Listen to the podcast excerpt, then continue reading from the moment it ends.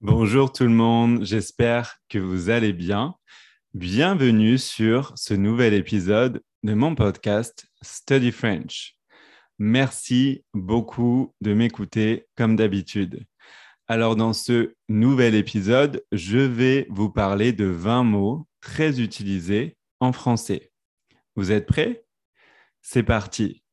Alors la première catégorie de mots dont je veux je veux pardon, vous parler aujourd'hui, c'est la catégorie des adjectifs. Et on va commencer par bleu, comme la couleur.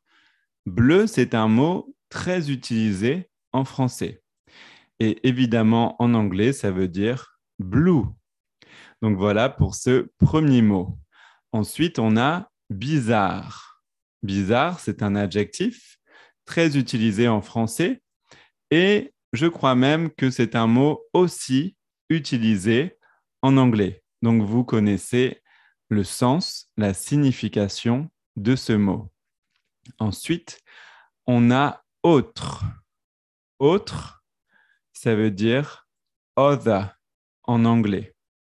Et encore une fois, euh, en français, euh, c'est assez. Euh, l'utilisation de ce mot est assez fréquente en français. Ensuite, on a difficile. Je répète, difficile. Et ça veut dire difficult en anglais.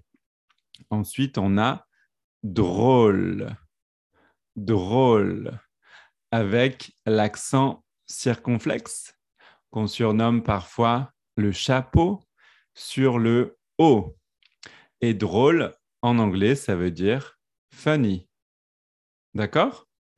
Ensuite, on a jeune, toujours dans la catégorie des adjectifs. Jeune. Jeune, ça veut dire young en anglais. Et pour finir cette première catégorie, on a libre. Je répète, libre. Et ça veut dire évidemment en anglais free. Génial. On a terminé cette première catégorie de mots très utilisés en français. Alors passons tout de suite à la deuxième catégorie. Ce sont des noms. Le premier nom, c'est aide. Aide, ça veut dire help. J'ai besoin d'aide. I need help. Ensuite, on a chef. Chef, c'est utilisé en anglais dans le domaine culinaire, dans le domaine de la cuisine. Mais en français, donc voilà, ça peut, ça peut euh, vouloir dire le chef en cuisine, mais aussi the boss, le chef, le, euh, voilà, la personne qui, euh, qui donne des ordres, qui dirige une entreprise, par exemple, le chef d'entreprise, le boss dans l'entreprise. Ensuite, on a enfant enfant. C'est un nom euh, en français qui veut dire en anglais child, kid. D'accord? Donc enfant au pluriel, ça serait, ce serait en français, pardon, euh, children. Ensuite, gauche, gauche, ça veut dire euh, en anglais, donc c'est gauche, c'est une, ça veut dire en anglais left, left gauche. Ensuite, on a gosse. Gosse, c'est un mot familier, d'accord? C'est un mot familier qui veut dire enfant. Mais je répète, c'est un nom familier. Gosse, les gosses, the children. Ensuite, livre.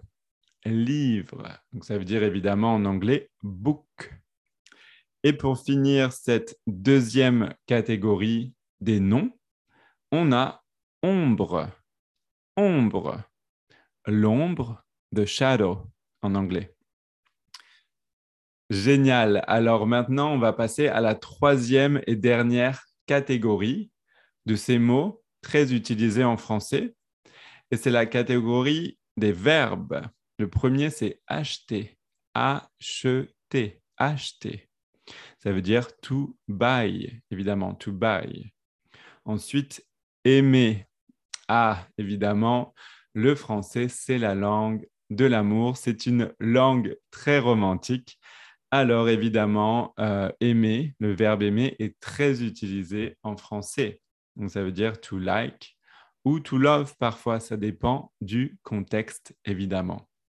Ensuite, on a bouger, bouger. Bouger, ça veut dire to move en anglais. Ensuite, choisir. J'exagère pour vous montrer la prononciation. Choisir. Une dernière fois, choisir. Ça veut dire en anglais to choose. Choose. Ensuite, envoyer. Envoyer. Envoyer, ça veut dire to send en anglais, to send. Et pour finir cette liste de mots très utilisés en français, nous avons montrer. Montrer, et ça veut dire en anglais show, to show, montrer. Génial, on a terminé cet épisode. Merci beaucoup de m'avoir écouté et je vous dis à très vite dans un nouvel épisode. Merci encore, au revoir, salut